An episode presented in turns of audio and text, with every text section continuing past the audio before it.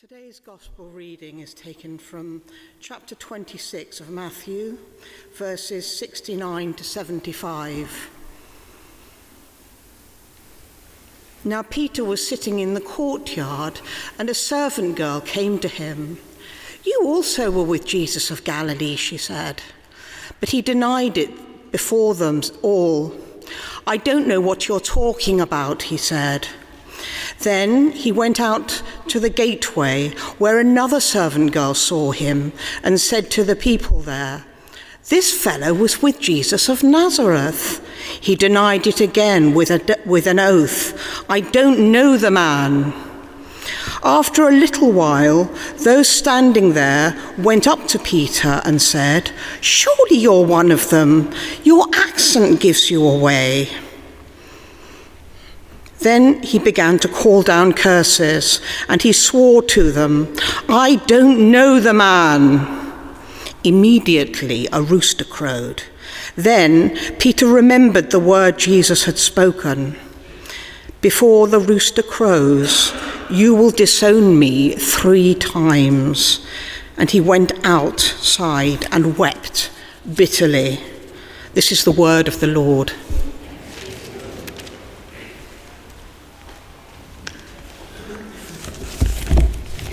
Good morning, church. The expected denial and disowning of Jesus Christ by Peter. Let us pray. Father, we thank you this morning for this great opportunity, Lord, to speak to your people. Father, Lord, in the mighty name of Jesus, Lord, I pray that um, your word coming from this altar this morning, Father, Lord, with me the needs of your people here. Let souls be touched. Open the mind and hearts of your people to receive your word. Have time to digest it. In Jesus' mighty name.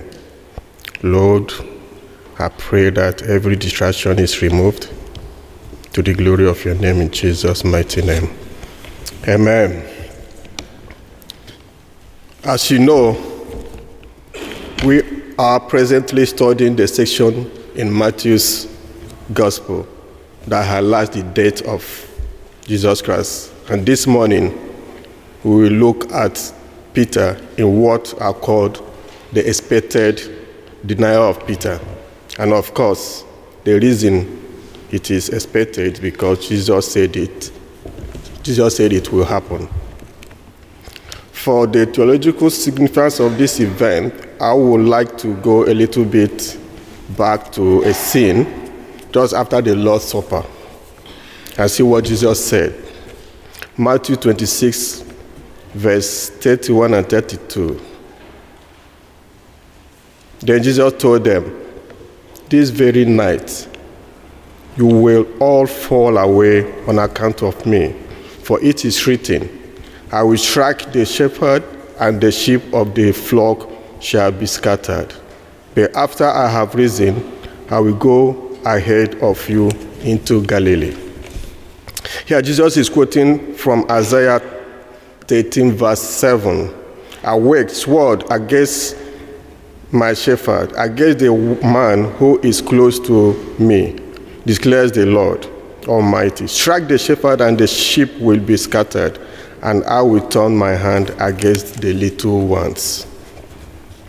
Strike the shepherd, and the sheep will be scattered, and I will turn my hand against the little ones. The idea is that the striking of the shepherd would be so severe that all those little sheep, the lamb, under the shepherd, under the shepherd care, would be scattered and the shepherd here, of course, is Jesus Christ. But the difference is that Jesus Christ gathered again his own after his resurrection. After resurrection, Jesus gathered all the disciples again. But this absconding and the scattering of all the disciples, including Peter, points to the horror and the agony of the death of Jesus Christ that none but, his, but Jesus Christ could endure it. None but Jesus Christ could bear it, and Christ alone must bear it. No, no one else. It was made that it was made that way. It was destined to be that way, and that's how God made it.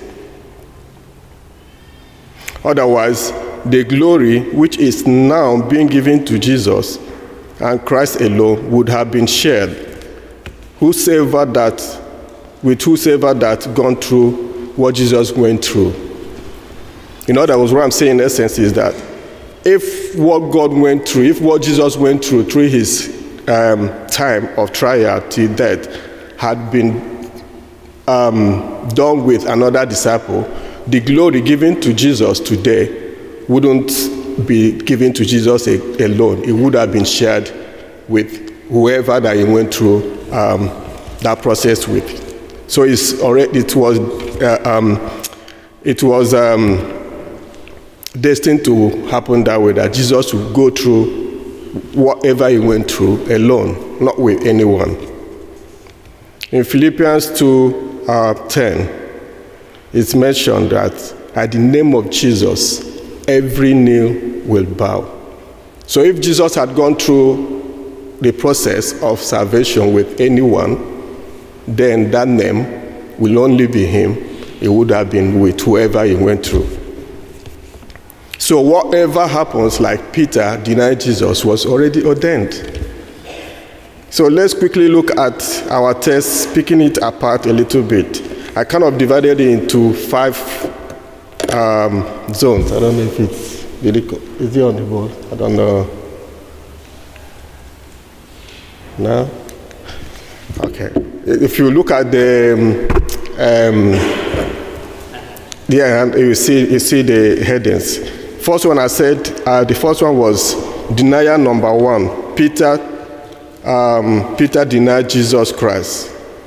Matthew 26, verse 69 to 70. At this stage, Jesus was already, Jesus has already had his pre-trial um, with Ananias and is presently in the midst of the corrupt trial of Caiaphas, as we saw last week. Meanwhile, Peter is just waiting by the fire to see what will happen to Jesus. And a servant girl came to him and said, You too were with Jesus the Galilean. Jesus accused Peter of being, she accused Peter of being with Jesus, and Peter denied it before them all and saying, I do not know what you are talking about. This is no doubt. There is no doubt that there would have been a bit more conversation after the servant girl accused him, and Peter remained adamant that he was not with Jesus of Nazareth. Probably it's not just that the girl accused, Peter must have said one or two other things to try to defend himself. So the, the um, second denial came. This time, uh, Peter denied Jesus with an oath. 26 verse 71 and 72. At this level, we can see that the denial, denials are escalating into a level, a different level of intensity. But here again, we are faced with yet another servant girl, and she again makes an observation that Peter doesn't like. At this level, I know that Peter will be worried while all, all the time is being picked up by um, servant girls. This man says the servant girl was with Jesus of Nazareth. And again, Peter denied it with an oath I do not know the man. All Jews consider all oaths to be taken in the presence of God, no matter if God's name was actually mentioned or not. In other words, what I'm saying here is it, it's believed in the Jewish culture that when you take an oath, God is present. Whether you mention the name of God while taking an oath or not. So when Peter denied Jesus the second time with an oath, it's believed that he did it in presence of God. So without standing, without stating if Peter was in effect saying, I swear in God's name, that I do not know the man. It's believed that that oath was taken in the presence of God. The point is that Peter is invoking the biggest lie he could possibly um, come up with. He swore an oath that he, he didn't know Jesus. And I don't think if we're in Peter's uh, position that we will not do the same. It's obvious that at this level that it's just like the most powerful um, people in government was around, and Peter was in kind of um, uh, Christ was in kind of net, and Peter was watching from aside to see what will happen, knowing very well that they be planning to kill Jesus. So, if he's arrested and at this level, um, he knew, I mean, Peter, that there's nothing that will bring Jesus out from there. And anyone related or in association with Jesus in any way will probably go through the same process. So if we are Peter, you will do the same, or even worse. So this led to the um, third denial. Peter denies under a curse. Matthew 26, verse 73 and 74. And now the stake seemed to be rising. Apparently, Peter failed to satisfy the crowds with his previous answers. Because now the remainder of the stand buyers, the crowd, approached him and said to him, Surely you too are one of them, for even the way you talk gives you away. Peter was like, it was like me in that process. Like when I speak now, you know that um, I'm not British, I'm not English, I would say. So there's no how you will not know with my Nigerian accent that I'm not um, English. So Peter was in that situation as well. Peter was from Galilee, and Jesus apparently was reckoned to come from Galilee. So when even Peter was denying, it's obvious that it's just like maybe Jesus is here arrested and somebody is saying, Oh, it's your brother, it's you are a follower. And I'm saying, No, I don't know him with the same Nigerian accent. So it's, it's, it's, it's obvious that Peter was lying. So Peter's lying accent was also too distinguishable. He could deny knowing Jesus, but he couldn't deny coming from Galilee. And since they reckon that Jesus um, is from Galilee, they were all seriously doubting Peter's claim not to know Jesus Christ. But the evidence here is actually piling up against Peter. And against Peter feels the nose was starting up around his neck. He produced the most adamant denial in verse 7 and verse um, 74. Then he began to curse and swear, I do not know the man.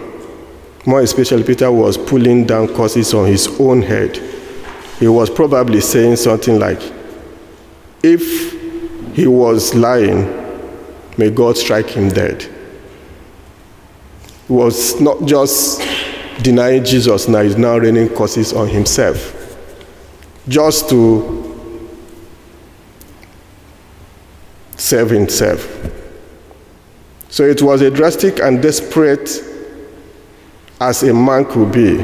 Peter could only deny Jesus, but he was denied under oath. And he denied under penalty of death.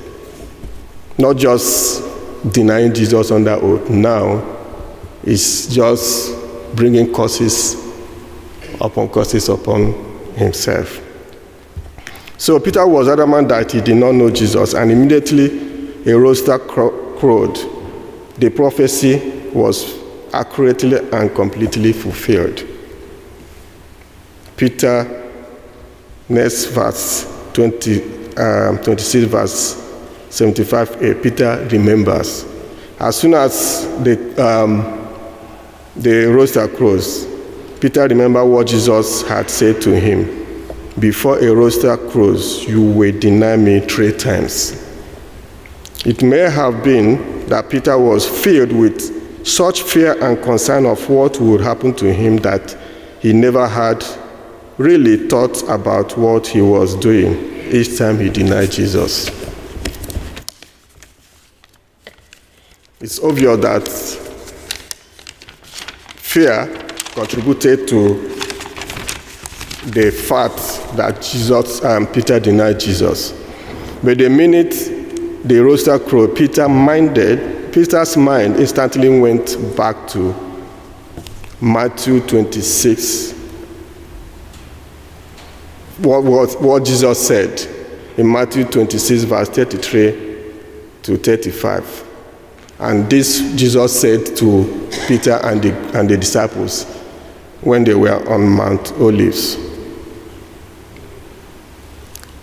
But Peter said to him, Even though all my all may fall away because of you, I will never fall away. Jesus said to Jesus said to him, Truly, I say to you that this very night, before a rooster crows, you will deny me three times. But Peter said to him, Even if I have to die with you, I will not deny you. All the disciples said the same thing to him. But when the time came, Peter pretended he never knew Jesus.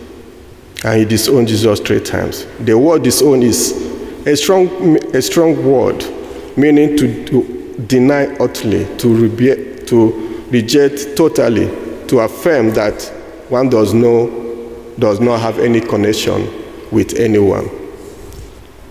It probably seemed like a strange statement at that time that Jesus would use a rooster as the sign of Peter's denial, but none could den- deny how obvious it was at this stage when the rooster crowed and Peter realized that he had, Peter realized what he had done.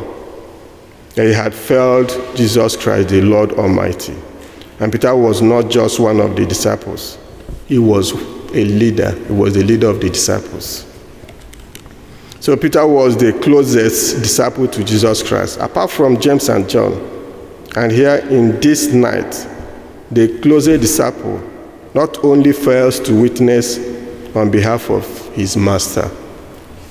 But firmly denied him three good times, and the truth literally sunk deep into Peter's heart as the rooster crowed.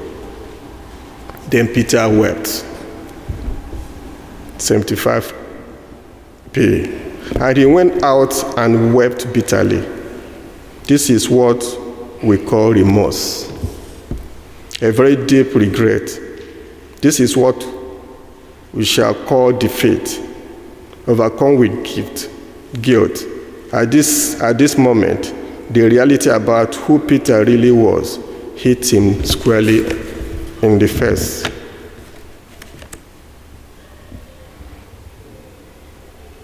Then imagine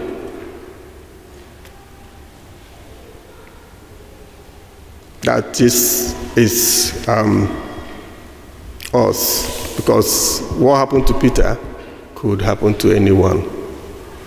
It can't be us. It can't be anybody at this level.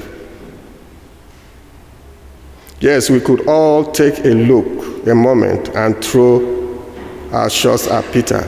At this level, you can say what Peter did was wrong. But the reality, the reality is that we have all had times like this in our lives. Times when our sin is revealed to us. The secret sin we thought no one knows about. We even think sometimes that God does not know about it. But all of a sudden, bang, in our faces, our secret sins are exposed what do we do? Times when we fail to obey God, or some people placed under us as leaders. times when we cave in under pressure, peer pressure, pressure to be politically correct, to please the world, pressure to look good before people, before our friends, even family members. And we hate those things about us so much that we are literally broken before the Lord in despair and regret. I do not know about you, but I know that I've certainly had some moments of fails and failures and of regrets and shame in my life. I believe that many Christians had gone through this as well. That is why we are human beings. We are not perfect. It's only God that is perfect. But Peter fell, but the issue we need to deal with here and now is not why Peter failed. That will be a topic for another day. But the issue we had to, de- to deal with, to touch on, is why we fail in our moments of temptation. We need to reflect our failures and search ourselves to see if we could see where we failed. As each and every one of us have gone through one failure or the other, disappointment, sin against God, have we taken time to reflect to see what we could have done better? You all know what it is like to fall and, and to fail. It's also important that we should know that if we have fallen, that God offers forgiveness and there is hope of victory in the future. First John chapter 1 verse 9 says, If we confess our sins, he is faithful and just and will forgive us our sins and purify us from all our unrighteousness. The issue is not falling, the issue is not falling into sin. But the issue is the ability to go back to God and say, I'm sorry, have mercy on me, forgive me, which is very important. In the case of Peter, Jesus was willing to give Peter a second chance, which made it possible for Peter, after being humbled by sin and forgiven by Jesus Christ, Peter found himself preaching a different message for Christ. And that is the message for us as, as well. If we want to overcome temptation, we will need to quit seeking the things of the world.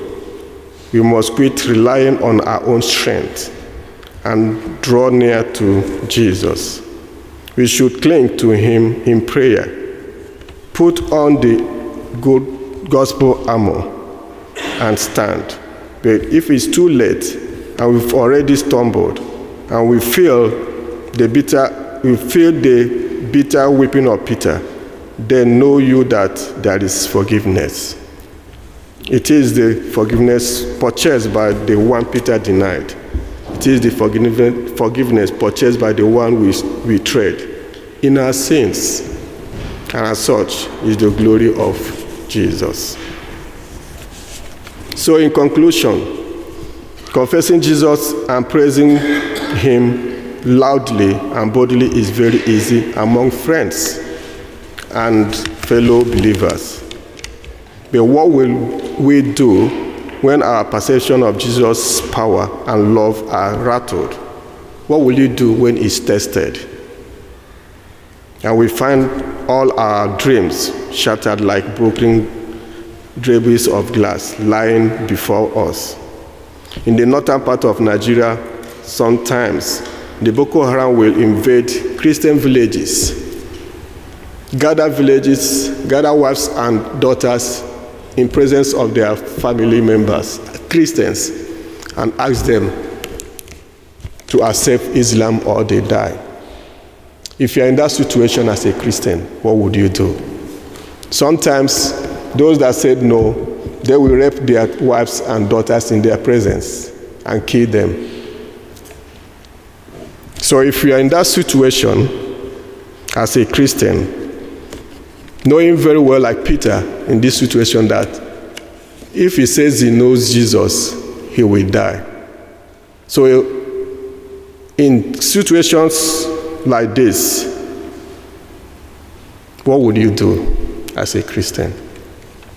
Will you proudly confess Jesus and face the consequences, or will you deny Jesus?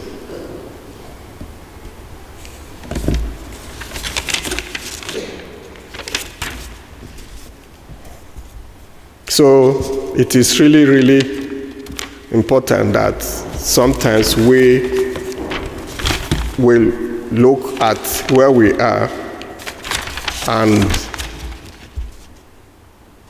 follow Jesus with all our hearts. It's not easy.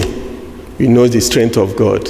We need the power of God, which sometimes we can only get through prayers.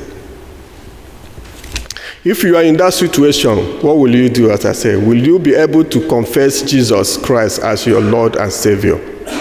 Or will you deny Him?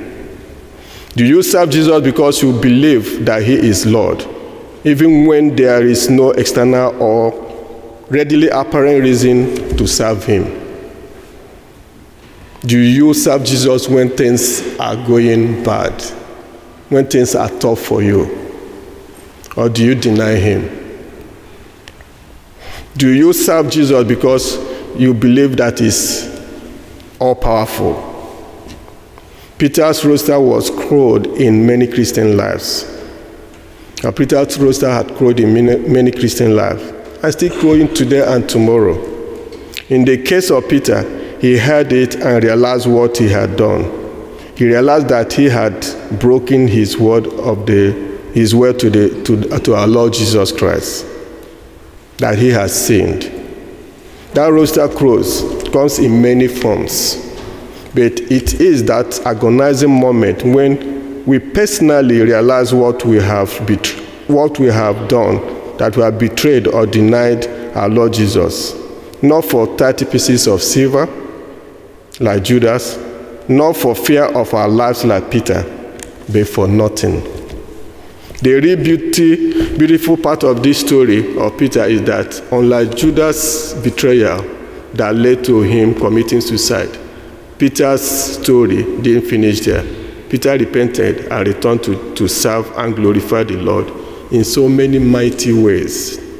So, for those of us who have failed, whether mightily or in small ways, there is not only there is not only hope, but a proven example that Jesus welcomes back failure to welcomes um, Jesus welcomes back failures to make them strong and call them to his service. The Bible says in Isaiah 118b, even if your sins are like scarlet, as bright, that bright red, is as deep as, as um, they shall be made white as snow. Even if they are as crimson, that deep red, they shall be made white as wool. Jesus is always willing to turn to us. If, if your sin is as, as black as charcoal, he is willing to turn it to white, as white as snow. Jesus is always there and willing, begging on us to come to him when we fail. When you go astray, when we sin against God, God is always looking up to us to just say, I'm sorry. With open hands, He will always welcome us. Let us pray. Almighty and holy God, we fully recognize that sometimes we make promises that we do not keep. Please forgive us when we have been rash with our promises, slow in keeping our vows to you, and weak in fulfilling our commitments. Father, Lord, we all have a bit of Peter in us because sometimes we fail you out of fear, sometimes for personal gain, other times for no just reason. This troubles us and makes us shame. But always remind us that we need your strength and your spirit, Father, to be strong and to live faithfully. Our next prayer this morning, Father Lord, is that we never outlive nor betray our love for you and the grace you've given unto us through Jesus Christ our Lord. Amen.